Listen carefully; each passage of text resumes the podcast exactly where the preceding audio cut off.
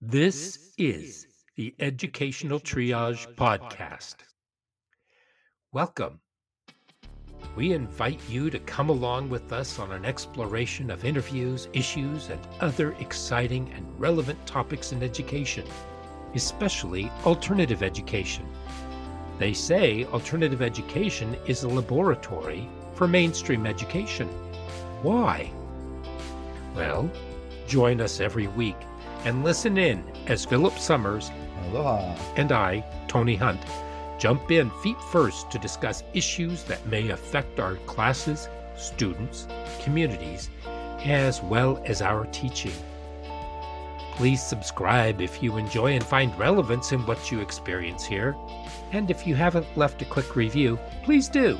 We appreciate your candor and insights so we can improve as we move forward. Now, let's see what's on board today.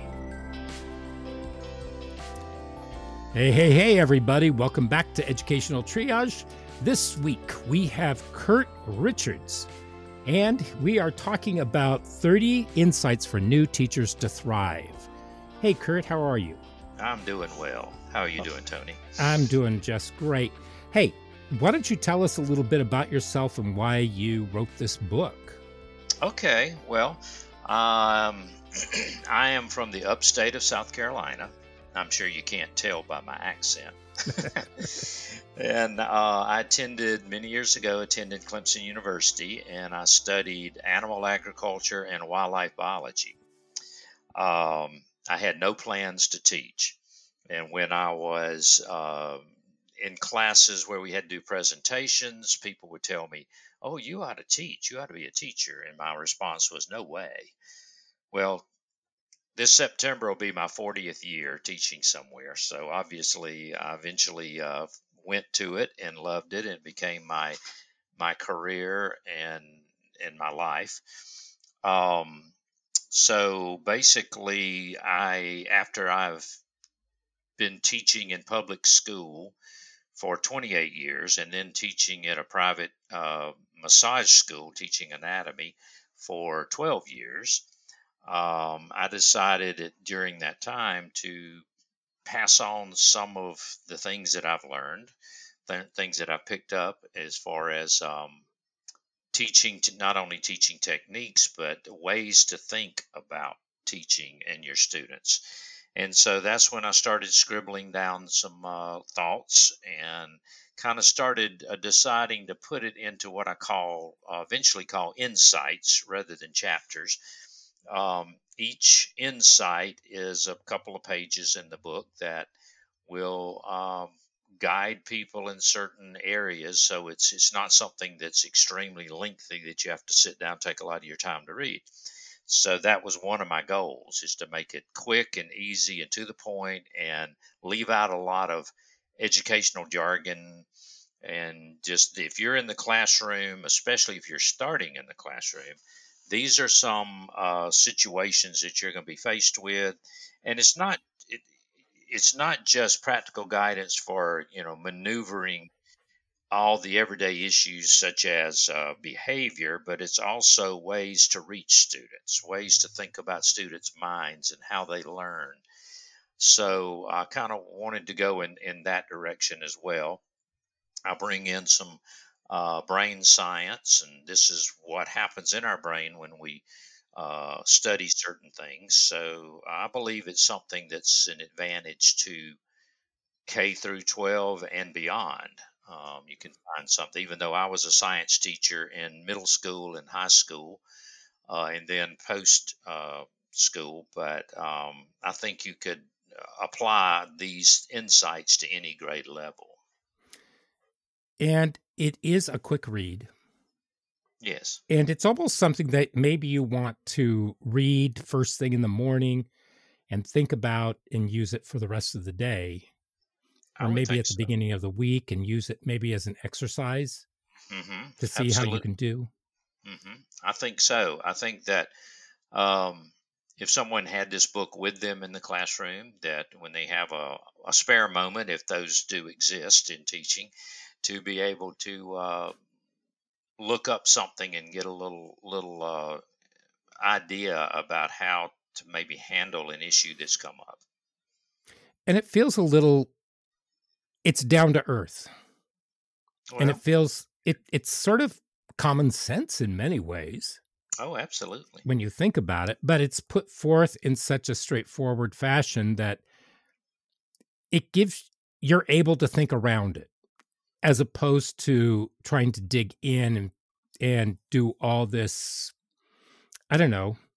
You don't have to chew it really hard in order to get right. what you need. And that's kind of what I meant by the, the educational jargon, so to speak, which I'm not knocking right. educational classes, but sometimes we get too much into our vocabulary and, and uh, go too deep. And it's just uh, this is what you're going to be faced with, and these are some ideas on how to deal with it. And, um, and that might be classroom issues, uh, it might be administration, it might be how to deal with parents uh, and not uh, I'm not making it like it's a negative thing, like all these bad things are going to happen. No, um, ways that uh, you can reach students and ways you can get parents involved to to help you in the ways that you can uh, deal with um, all the administrative overload sometimes it happens.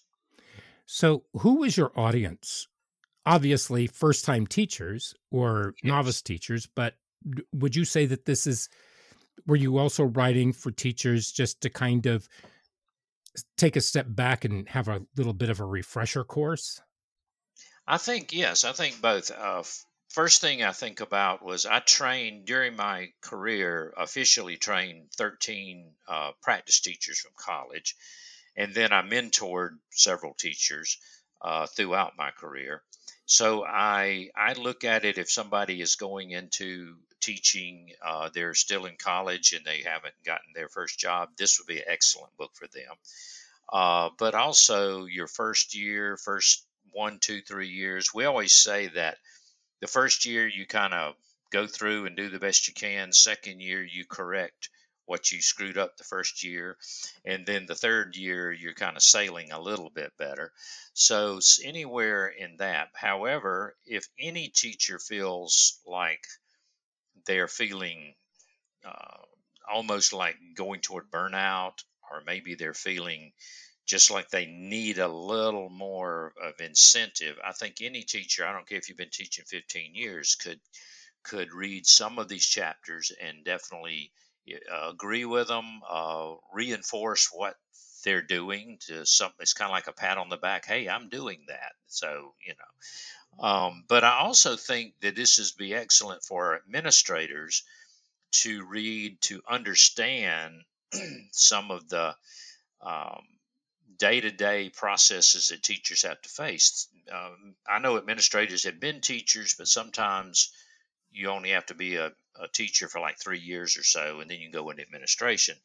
And after a while, you kind of forget because you're dealing with it from a different perspective. So I think it would be excellent for administrators to sit down and read through a few chapters. Or even maybe to make it an exercise for them to go through with the teachers. Oh, absolutely. You know, they could just buy a book for every teacher in the school and we'd all be happy. Do you think that this book addresses the holistic training for teachers or the holistic need for teachers in that you're going for a complete sort of diagnostic or training of teachers where they are becoming a whole person and it's not just do this, do that?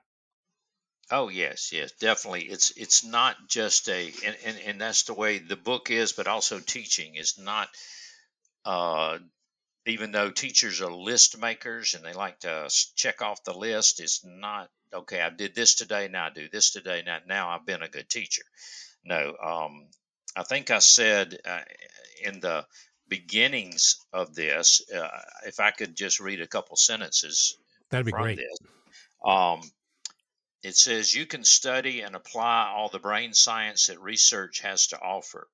You can sit in college classes and professional workshops and take volumes of notes about how to organize a classroom and how to present material. You can read a hundred how to books on teaching and classroom management. You can scour the internet and read all the teacher blogs available. You can even construct your lesson plans so that they correspond perfectly with the state standards. But if you don't love what you do and love what you're teaching and love who you're teaching, then you will never be a highly effective teacher, and the classroom is probably not the place for you that you should be. So I think the foundation is to truly, in your heart, love what you're doing and love who you're you're this in front of you and to love what it, the, the subject matter or what it uh, the grade level that you're teaching. Um, that's the foundation, and then everything else builds from there. Now it's not just that. Uh, some a lot of teachers probably, oh, I love all these little kids, but then they don't prepare. No, um, it's just like a house. You've got a foundation, but you have to build on top of that. But if right. you don't have the proper foundation, and so I think from that, that spreads out into all areas of your life, not just mm-hmm. when you walk in the classroom. What do you think? Did you put these in order of importance or? Not really. No, I kind of put them in order of how they came out of my head. you know, to be honest with you, uh, I, I sort of did. I mean, I, I, it wasn't absolutely planned that way, but looking at the uh, chapters, the first few chapters are kind of about things, um, classroom management tools. I'll just look at a couple of the, them. I'm not going to read the whole thing, but all the insights. The first one is monitor and adjust. Okay, to be able to mm-hmm. to make changes. The next one is classroom management rules and corrections. So one of the first things that people that students are to do is to of course introduce and then these are the rules of this classroom. Um, and then teaching to various learning styles. So you're going to have a lot of students in there that are that, that are uh, learn different ways, and uh, they they want right. to learn, but they you've got to come at it the the right way. Um, Let me um, stop. Let me jump in. Let me jump in really jump quick. In. Yes. Um, the second one that you had, okay, which was the rules. How important do you think it is for the students to maybe sit down and come up with a set of rules? Oh, I think I think that's an excellent idea. I've actually done that before, where I would say, okay, you know, on a sheet, of, and this was for middle school and high school. Now I don't know, you know, mm-hmm. this may not apply for first grade, but uh, you could just do it as a um, just talking to everybody. What do you think classroom rules should be? These students know how to respond in a classroom. Uh, as I've told many practice teachers, you're going to have students that's got, like if you're a 10th grade teacher, you're going to have students that's got 11, at least 11 years practice of giving teachers hard time. so they're they're excellent at what they do. Uh, so you have to you have to just expect that. But I think number one, I would always tell my students that there's really one rule don't do anything that interferes with my teaching, and don't do anything that interferes with somebody's learning. And then I would underscore that with respect. Respect me, respect your fellow students. That doesn't mean you have to agree with me. You can come up and talk to me as long as you can do it in a respectful manner. You can disagree all day long with anything that I have to say. But don't interfere with with what I'm trying to do here and don't let don't interfere with another student's learning. So from that is like the foundation and then we would come up with specifics. I try not to inundate rules rules rules rules rules. Right. Now yeah, in my case I taught a laboratory sciences, so we did have to have specific safety rules in the laboratory. You know, uh, one of my favorite was that hot glass looks just like cold glass. you know, so students would, uh, you know, grab a hot beaker and ah, you know, burn themselves. So there's got to be, uh, if you're a PE teacher, you've got to have specific rules, and, and most of that goes from safety as well as just uh, dealing with large numbers of people. Um, but yeah, I think that having some ideas, I've gotten some good ideas from students before. It's amazing how when you ask them, especially teenagers, tell me rules. You know, what if you were going to make a list of rules? What would they be? And they start reading them to you. Uh, it's it's just amazing how much they know how to respond and act in the classroom. See, in, I've used it as a way to figure out what the dynamics are of the students that I have. Right. So I have them partner up or Oh, maybe absolutely. go into small groups and Mhm. I put them into the groups and I just kind of watch them because by the time I had them, many of them already knew each other and some of them Oh, had yes. been with each other for maybe 11 or uh, 11 maybe some of them maybe even 12 years. Um and so it's really interesting to watch them but the fundamental component and foundation that they always come up with is respect respect for self respect for others because if you don't respect yourself then you're not going to respect anybody else Exactly. and sometimes sometimes students really need to learn how to respect themselves because they don't get it outside of school hmm And sometimes And- they don't expect to be respected. right You know. So that there in itself can be the basis for why you might end up having some big management problems with them. Exactly. So you you then know, okay, this is going to be a project where I need to work with this one. Mm, absolutely. Well, you know, too, uh, it's interesting you're talking about the students making up the uh, rules or giving you ideas. Also, I'd ask them um, add to that consequences. What if somebody does not follow this rule or these rules? And the funny thing is, I found that they were generally tougher on consequences than I would have been. You know, so uh, Mhm. uh, and that's an area where teachers have to uh, consider consequences and how lenient they're going to be or how strict they're going to be. And they have to find they have to realize that not every situation requires the exact same consequence. I know a lot of people say oh you got to be uh, across the board but uh, students aren't totally across the board. Situations are not across the board. So you have to be flexible Sometimes all it needs is is a slight correction and many times I ask the students. I toss it back to the students.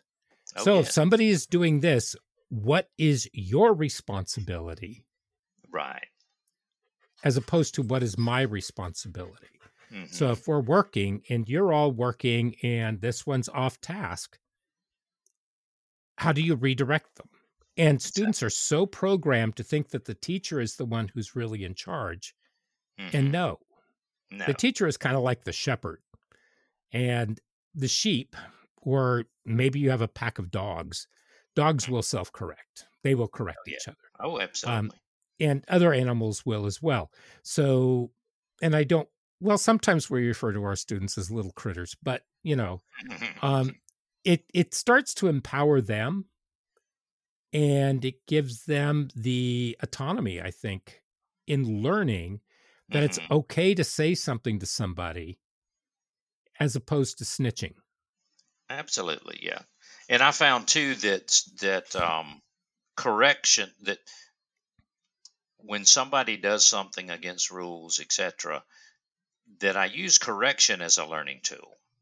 Mhm. not just a punishment; it is a correction, and find some way that they can learn something out of that correction. Now, obviously, there's going to be some extenuating circumstances where somebody has to go to an administrator or something of that nature, obviously. But uh, the more I think administrators will appreciate teachers that can handle their own problems, their own own issues the best they can. Right. Right. And sometimes the uh, action by the student is, for some reason, a need for negative attention. Oh, absolutely. It's a Yeah. cry for attention. And sometimes I'll I'll address that and I'll Mhm. say, why do you need why do you need so much attention today? How would Mhm. you like me to give you the attention? Do you want it positive or negative today? Yeah, Let's work that's on that. And sometimes, if I could share a, a quick quick Sure. story, um, Please. I had a student in my high school class that was kind of a character, and I had a large fish tank that was about a 55 gallon tank with uh, a couple fish in there. And he, for various reasons, he put some uh, candy in there so that the whole fish tank turned red. Now, it didn't hurt the fish, fortunately, but something needed to be done. He thought that was all funny. Well, of course, I gave him a choice. Uh, I could write this up an official way to administrator, and he had been in some trouble before, so he didn't really want that. Or you can come after school and you can clean my tank. You know, I gave him that choice, and so he'd mm-hmm. say, "I'll come after school." Well, he came and he had to pump. It took him a good hour and a half or so. He pumped out all the water, took the fish out, cleaned all the rocks. He did everything, put it back, made it pristine and he was proud of himself and i talked to him about how what this means and that means and the funny thing was, the next day or so, when anybody went near that fish tank, he would go over there. You better leave that alone. It was all of a sudden he became the guardian of the fish tank, and he learned something. And uh, and and so the correction was taken care of without it being a negative punishment. Right. It's what we would call restorative justice in many ways. Oh, absolutely. So uh, that that's kind of what you look for. Uh, you don't have to make a big blown out issue about every little thing that somebody does. Uh, but mm-hmm. like you said, you give them their, the attention they need, but in a positive way. Uh, sometimes that's all they need. It's just to be seen. They want to just know that, that they exist. Now, some teachers find themselves absolutely, I don't know, wound up. yes. And so something like that might make them shoot off so, what are some of the insights that you have for self care? So that, because it's very difficult when you have a group of students who need who need so much from you but you need to be able to refill your own vessel right. before you can distribute parts of that out. So i know that you have things in there. I know that you have routines um, what else do you have that our listeners might want to use? Let's say. So this would kind of be along the line of them uh, heading toward what people love to call burnout, I guess you could say, or at least right. exhaustion. Um, several things come come to mind that may not be some of it is directly in the classroom but most of it is stuff that can be done outside the classroom.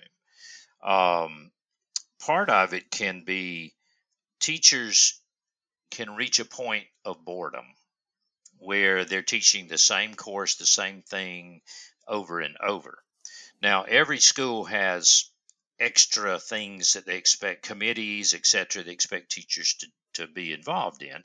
And they tend to put people into areas of the same area. If you're a science teacher, you become the the uh, person taking care of the science department or whatever. I found that by since you're going to have to be doing extra uh, work anyway with that, find something totally different from what you do. Uh, example was I was a science teacher, but due to various reasons, I became um, the director of the school plays. And partly because my daughter was in the plays, etc., and I became the drama dad. Well, anyway, long story, but I became the director. I wound up directing seven plays. The good thing was it, it was refreshing. It was another artistic outlet. So if the people can find some kind of artistic outlet that's maybe different from what they're doing every day, that that gives them a little that refreshes them a little. I think within the school, try to avoid toxic environments, um, such as, and I'm, I'm being very general here, but a, the teacher's lounge. that can just be a place where where negativity it, it's just in the air. So uh, try to stay away from that sort of environment and, and seek out fellow teachers who are positive and interested in in in improving what they do. Um, I think that too, outside of school, you have to unplug. You have to kind of know this is enough. I've done enough today. I've done. I'm not going to do this weekend. I'm going to take Friday night off, whatever it might be. unplug, get off of social media, whatever. That I mean, that's my personal opinion. Some people that may be their their outlet, but um, and and do things with that is emotionally and physically positive. Uh, exercise, obviously, eating right, this sort of thing, but you need to get your brain out of survival mode. Too often our brain gets in and we just feel like the sympathetic nervous system kicks in and, and we're in and everything is in survival mode. So um, socialize, but also have me time you know every and that means different things to different people to me it meant going out into the forest a little bit by myself hiking sitting by a stream whatever to kind of collect yourself and just unplug from what you're doing and then you can come back and plug back in um, what what about the teachers that let's say that they go go go mm-hmm. and they go to sleep and then when they wake up they basically jump out of bed, jump in the shower, jump out, grab maybe a piece of toast or a cup of coffee on their way, and they're right. bam right back into the school. Right. Well, and they've had no time really to mm-hmm. actually get themselves together. Exactly. So that's that's I think we have more choices than we want to admit we have.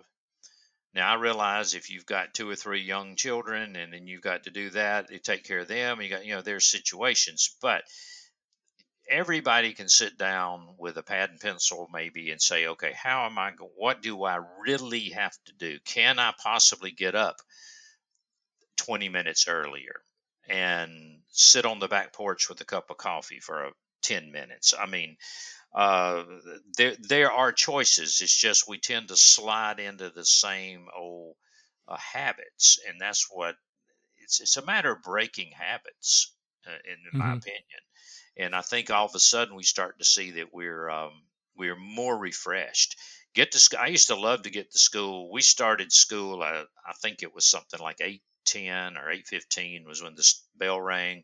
I would get to school at least an hour early I loved to go in that classroom when nobody was in there. And I would get me a, a cup of coffee or something, and I would be doing stuff, but I would do it on my own time, my own way. And I didn't feel uh, rushed or like that I had to deal with a whole bunch of people.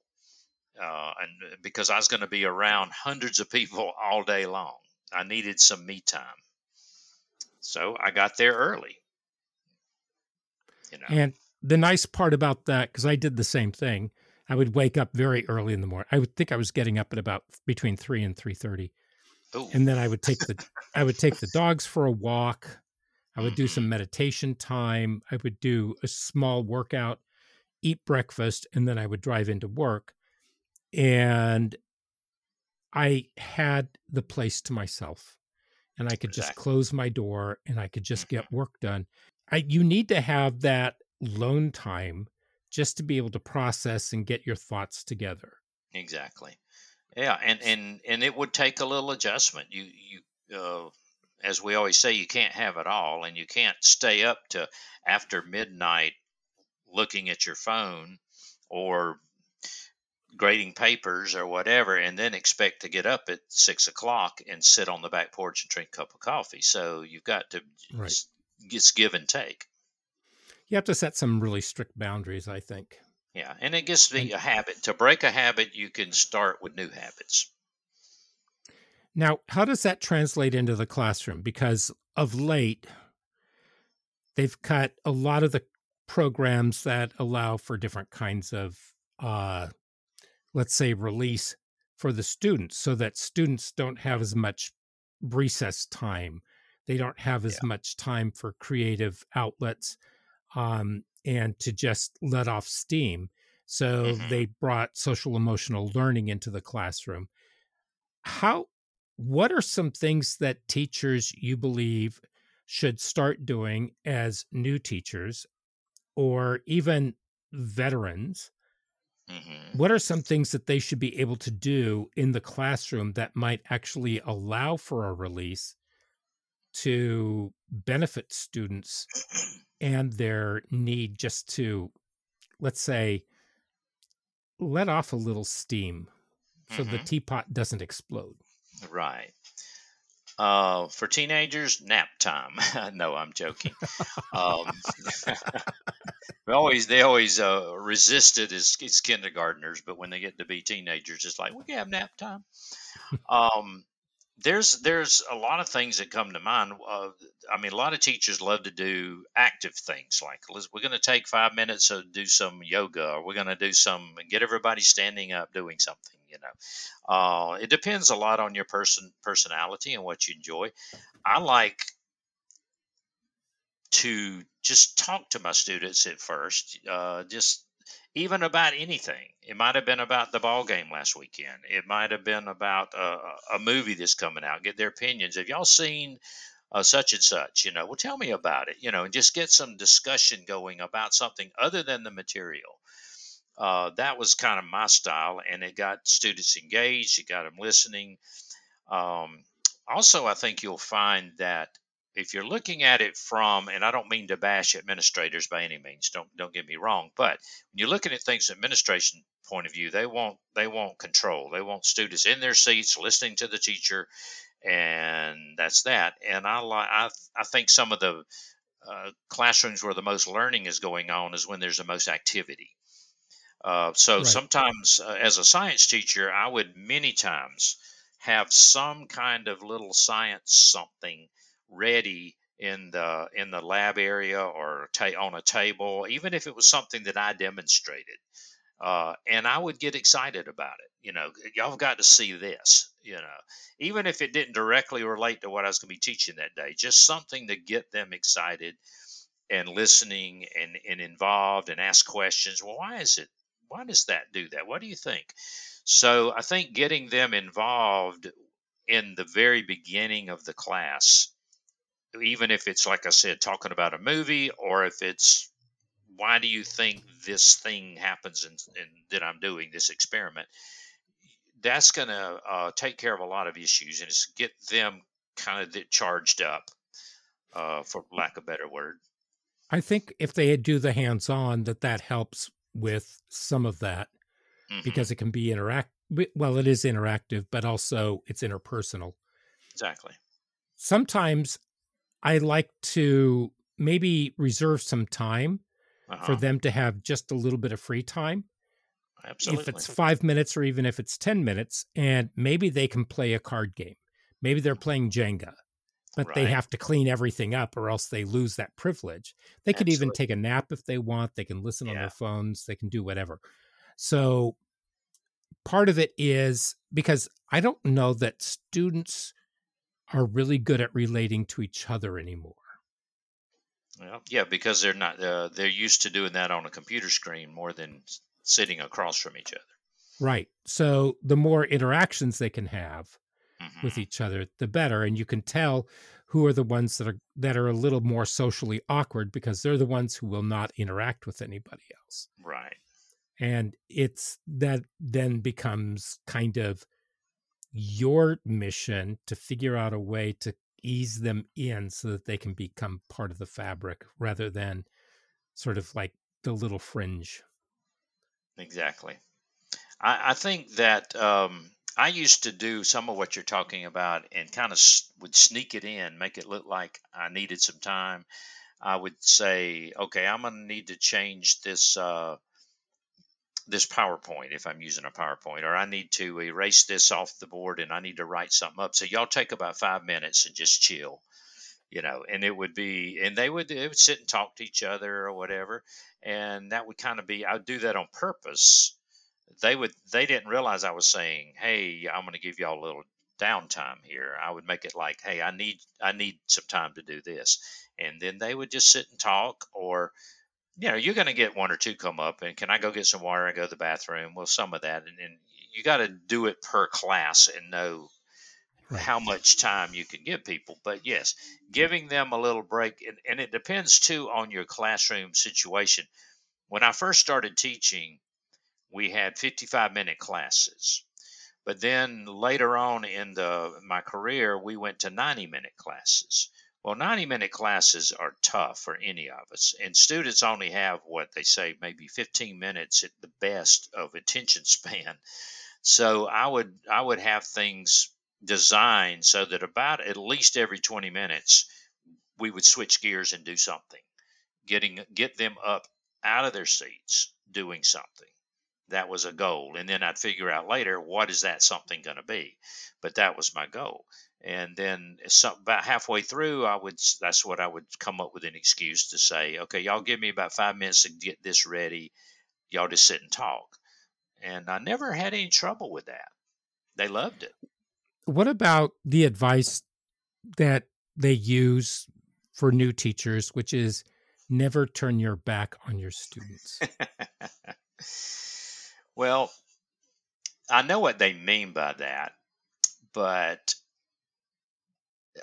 I, will be honest with you. I was uh, advising a, a, new teacher just uh, last week uh, at, at, the place where I'm teaching now, and I was she wanted me to watch her for a little while, and she had this tendency. Now we're talking about they're teaching adults, so the reason was different, but she had a tendency to turn toward the blackboard and write, or the whiteboard, I guess, and white write and talk to the board and I would tell her, no, you write something and you turn and face the students because number one, they can't necessarily hear you, and it and and you get eye contact. I gave them all those reasons. Um, I don't think that a teacher needs to be looking at their students like they're a suspect. They think they're gonna uh, throw something at them or whatever, unless of course they do. We probably all, if you talk long enough, you've had something thrown across the rib. I think the fun, a quick little funny on that was we had a television up in the corner where they would occasionally the administration would show things, whatever. And I would turn and writing something on the board when the students were maybe taking a test. And I could look up into that television screen. It was like a mirror, and I could see the class. And so all I had to do without turning around, I'd say, you know, uh, Johnny, keep your eyes on your own paper. And they, go, how did he know that? You know, they didn't realize I was looking in the, I was looking in the TV screen and I could see everything they were doing. But, um, you know, the, the philosophy behind that is kind of negative in that the student, you're, you're automatically assuming the students are going to be bad. I've, I've another one that's famous is don't smile until Thanksgiving. You know, I've heard people say, don't um, it's easier to loosen up than it is to tighten up you know. So you could take that. And, and, i think it has a lot to do with the classes you teach and it doesn't take long to figure that out you know. I've had classes in high school where a lot of them were literally criminals you know. And you had to handle that a little more uh, with kid gloves so to speak. The funny thing is is that if you look at because you don't you can't think of them as criminals. No no of course not. But except you, some you, of them had felonies but right right. Well i used to teach felons yes. and they were the they were the most fun students i've ever had. Absolutely. and so with them i had to be careful because i would forget where i would put my coffee mug yeah. And then i'd say where's my coffee mug? And they would all just look at me with these blank stares and they'd say you didn't you haven't had coffee yet today. So they would start to gaslight me. Oh, so yeah. i'd get out another one and i would pour it. Mm-hmm. and pretty soon i would walk around and i'd say where'd this coffee mug come from? How'd that happen? And they just had the best time with it. And oh, so and you know a, if you have a sense of humor and you can mm-hmm. play with them exactly because some of them d- have never learned how to interact with adults mm-hmm. except for and I'm it's going to sound very Nietzsche-esque but master slave kind of thing yeah. where somebody is always domineering over them and mm-hmm. telling them what to do rather okay. than working with them. So on that point, how important is it for a teacher to be a dominant force rather than a mentor? I think it's the dominant force shouldn't be a parent. I mean, it is true that you need to be, they need to know that you are the one in charge. But that can be taken uh, many many ways. It doesn't mean that you have to like you said be domineering to mm-hmm. be the dominant force. Um, i used to in, in a lot of students uh, especially like the ones we were talking about some that are known for troublemaking so to speak i used to f- let them know that i thought they were important. Find something about them talk to them find something that they were good at and ask them things. It, I, for instance, I might have a, a fella who is really good at fixing cars. Okay. And so I would find a reason to say, hey, uh, you know, Johnny, my car's been doing blah, blah, blah, blah. What do you think that is? You know, and then he would give me all this, oh, well, I'm going to check into that. Just a little uh, discussion to where eh, or give them something in the classroom to do. Like hey could could you uh, you're pretty good with your hands. Could you go fix such and such for me or whatever it might be. Um, find a strength and play on that strength and they will then realize you respect them. And that's what it goes what we started off the, the discussion with respect. They're not necessarily used to that. They're used to somebody always telling them what they're doing wrong and what they have to be doing and not coming to them for help. And I would sometimes go to them, "Hey, could you could you advise me on this? Could you help me on that?" And then that that changes the equation tremendously. I'm getting the thread all the way through about the relationship that you build with the students. Absolutely. Mm-hmm. And some teachers have a really difficult time. I, maybe it's not just teachers, but when they come in. And I remember when I was beginning to work with my young felons, mm-hmm. I stood there and I looked at them and because I built that program from the ground up because I came in right. and I had no idea what I was doing. I had no furniture. I had nothing. Right. And I looked at them and I said, okay, I'm going to make a deal with you. I'm not going to judge you, mm-hmm. but don't you dare judge me until we get to know each other. So right. let's build this together. And I found that that was actually very effective in teaching all students. Mm-hmm. Because nobody wants to feel as though they're being judged. No, absolutely. And and jumping to conclusions about people takes much longer for them to change their mind. Yeah, so. exactly. And, and and I think too, I like to use the term that students need to feel emotionally safe. Yes. You know, we're, we're, we're, we're, we concentrate nowadays uh, so much on physical safety, which we should, of course. But uh, students, what what I what I've told, especially teaching biology and, and tied in, was when when any of us walk into a room, immediately our subconscious is checking the room just make sure everything's safe. We don't realize we're doing it, but we our, our sympathetic nervous system is checking, say, hey, is this a place I want to be? And so I want students to feel when they see me, when when they walk in my room, they know that within certain reasons they can say what they want to say and and they're not gonna they're not gonna be have their head bitten off uh, you know i'm not gonna bark at them um, even if we don't always agree with something. And they just need to feel safe in that, and then they're going to open up. You know, so. Right. So, what do you think are the most important pieces of teacher training that are ignored largely by the institutions that are training teachers? Um, I think that in that same um, idea. One is this is just things that I have found out working with uh, people out of co- uh, right out of college or in college. Um, one is sounds simple, but it's teacher presentation, voice quality, eye contact, body language. All of this is communication. So how you communicate, if you don't communicate correctly to the student, and that's not just material, but that's your own feelings, your respect, you could tell a student, hey, I respect you, but your body language says totally different.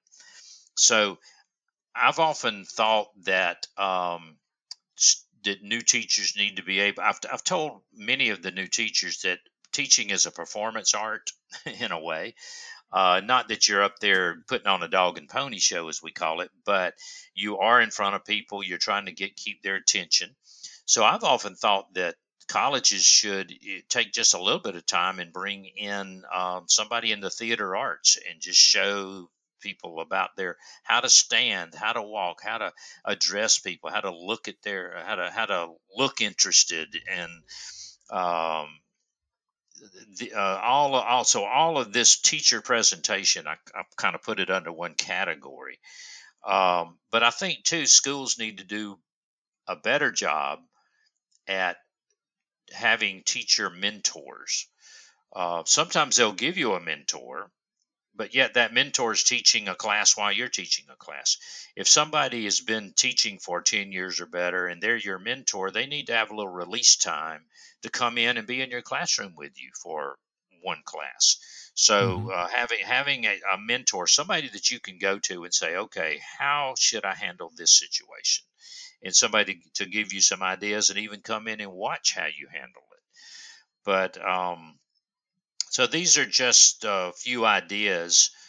Um, I think that also the last thing I'll say is about that is that colleges need to put teachers or, or prospective teachers in front of cl- classrooms early. Um, I have had situations where the first time that the teacher ever was before students, was their senior year in college. Now they've studied education or something like that for four years, th- three and a half years, and now they're just now getting in front of students. And I've actually had some say, I don't think I want to do this. you know, I'm about to graduate and I got to find another profession because I don't think I like it. So I think they need to be, you know, their freshman year when they say we're going to be an educator, they need to be put out into a school, if nothing else, just to be a teacher aide for a month. So just, you know. Right. See, and when I did my teacher training, we mm-hmm. had practicums. Yes. So we would we would go out and we would work with teachers in their classrooms, and if, right. most of the people that I spoke to in my cohort said, "You got to teach." Yeah. And I said, "Well, yeah, aren't you?" And they said, "No, they just have me sitting there, or they have yeah. me doing X, Y, and Z." Mm-hmm. And uh, so when it came time, I said, "Well, you have to tell them. Can could I teach? Would you feel comfortable with me?" Maybe working and teaching on something. Right. And so some of them were able to do that. Right. And and that could be changing, you know, somebody watching this from a university might say, "Hey, we don't do that anymore." Well, but I, that that was the experience I had. Another thing that I would always do with my practice teachers. Now, I, am dating myself here because um, when I when I was teaching, a lot of what a lot of the technology we had was colored chalk. that was technology, mm-hmm. but but still, nowadays a lot of them have all the uh, smart boards and powerpoints and you name it, and that's fine. But I would always give my uh, student teachers a marker or a piece of chalk, depending on what I had, and say, for the next two weeks, this is all you use you've got to learn to engage with these students, but you and them, not all the uh, helping uh, learning uh, uh, technologies and all. No, you're going to learn to engage with these students by simply writing on the board when you need to and talking to them. Now, we're talking um, high school, uh, upper middle school uh, students. That might be different for you know second grade or something, but but they need to first learn to not rely on all the bells and whistles and rely on themselves. I think that is some of the best advice I've heard for a brand new teacher. Yeah. And I it's not something that I would have considered. Yeah. Well, that's what I would do. I'd hand them a piece of chalk and say, "This is it." Not that we had a whole lot of different things in that uh, back mm-hmm. then either, but um, still, and it and I never had. Uh, they would look at me, you know, like deer in the headlights, but it, but by the time those two weeks were up, they were connecting with the students. Yeah, and of and course, I would say, about. And I would stay in the classroom and, and I'd give them some alone time with the students, but I'd stay in the classroom and watch and afterwards give them some pointers. A lot of it had to do with presentation. Uh, don't just stand behind that podium and talk or behind that desk. Definitely don't sit down. I mean, I don't think a teacher should ever sit down the entire day unless they're sitting there grading papers or something. You've got when you've got t- students in there, you're on your feet, you're moving around. But right. um, you know, you need to be engaging with the students at all times, and the best way to do that is just to jump in the lake and learn to swim. I mean, it's hard to teach that; they have to experience it. What more can you say? Because I think you've said so much. And I know that I'm going to go back through this and I'm going to be taking some notes. so the book is 30 yes. Insights for New Teachers to Thrive. And where can people find it? Um, any of the online booksellers. Um, now, I've, I've had some people contact me and say they called their local bookstores and they were able to order it for them. It's a, a Ro- Rowman and Littlefield at the uh, publishers. I have a, a my own uh, website, uh, curtrichards.com. So they could go to curtrichards.com and see um, the name of it if they forget the name or whatever.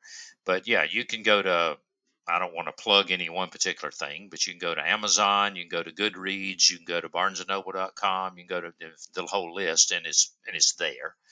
Uh, you can get it in hardback, paperback, or e-book uh, both. Uh, so um, it's very available. It's been out since March, and um, I've had I've had some good uh, comments from it, and and I would like to hear more. If somebody could, uh, you know, go to the my, my email address is on my webpage, and if they read it or get it, they could uh, drop me a note, and I'd love to respond. Uh, I basically just like to say that a thriving teacher in my opinion, is a lifelong learner. You are a person who loves not only what you teach, you love learning. And what I found I would be doing is no matter what I was doing at home, I might see something, hear something, find something, and I think of a way that I could use that in my classroom. That's when you're truly the heart of a teacher. So um, I would hope that people would go out there, possibly get this book and get something from it. I will add to that the end of the book has got 15 I like to call them humorous stories that are things that has happened in the classroom and every one of those things has happened to me even though I wrote them as if they happened to somebody else. But um, that was something I did throughout my career. I kept a notebook and I would um, when something funny would happen I would just jot it down and then eventually put it into a book. And and you know, I loved reading those. They made me laugh so hard. well, they're very they're very realistic because yes. uh, and every teacher could probably write their own. I'm sure. exactly. Well, thank you very much. Well, I've and enjoyed best, this immensely. And the best to you. And so that's it for this week, and we will see everybody next week for another episode of Educational Triage. And until then, have a great week. Bye bye, everybody.